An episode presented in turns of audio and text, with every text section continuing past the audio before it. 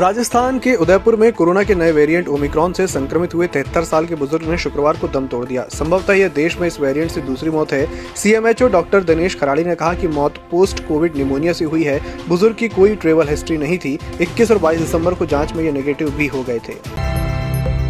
महाराष्ट्र में कोरोना और ओमिक्रॉन के केस लगातार बढ़ते जा रहे हैं। मुंबई में नए साल के जश्न के दौरान संक्रमण के खतरे को देखते हुए पूरे शहर में 15 जनवरी तक धारा एक लगा दी गई है। अब एक साथ पाँच से ज़्यादा लोगों के एक जगह मौजूद होने पर रोक रहेगी। वहीं मुंबई पुलिस ने लोगों को शाम पाँच बजे ऐसी सुबह पाँच बजे तक समुद्र तट, खुले मैदान और गार्डन में न जाने की सलाह दी है।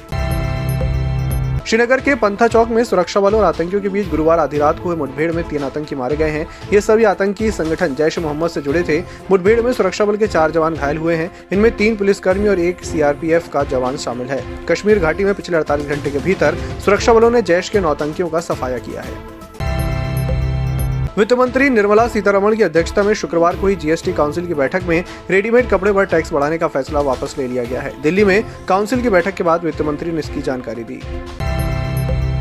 छत्तीसगढ़ के सुकमा ज़िले में सीआरपीएफ ने नक्सलियों के खिलाफ सर्च ऑपरेशन चलाया। इस दौरान सुकमा के किस्ताराम इलाके में हुए इम्प्रोवाइज्ड एक्सप्लोसिव ब्लास्ट में कोबरा बटालियन के एक जवान घायल हो गया है।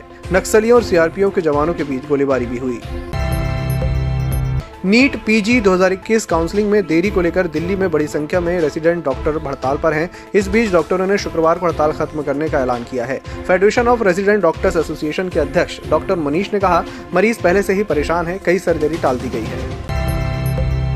उत्तर प्रदेश के कन्नौज में एक और इत्र व्यापारी के घर दफ्तर पर शुक्रवार को इनकम टैक्स विभाग ने छापा मारा। व्यापारी का नाम पुष्पराज जैन पम्मी है और वो समाजवादी इत्र बनाते हैं। पुष्पराज समाजवादी पार्टी से एमएलसी भी हैं। उनका घर पीयूष जैन के घर से कुछ ही दूरी पर है। कर्नाटक में होने वाले 2023 के विधानसभा चुनाव से पहले कांग्रेस ने निकाय चुनाव में बड़ी जीत हासिल की है। कांग्रेस ने गुरुवार को 20 जिलों में अंठावन शहरी स्थानीय निकायों के लिए हुए चुनाव में चार सीटों पर जीत दर्ज की।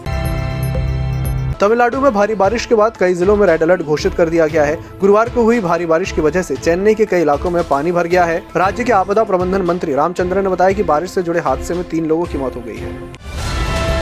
ईएमएस e टीवी के यूट्यूब चैनल को सब्सक्राइब करें और बेलाइकन दबाए। साथ ही ईएमएस न्यूज़ ऐप डाउनलोड करें।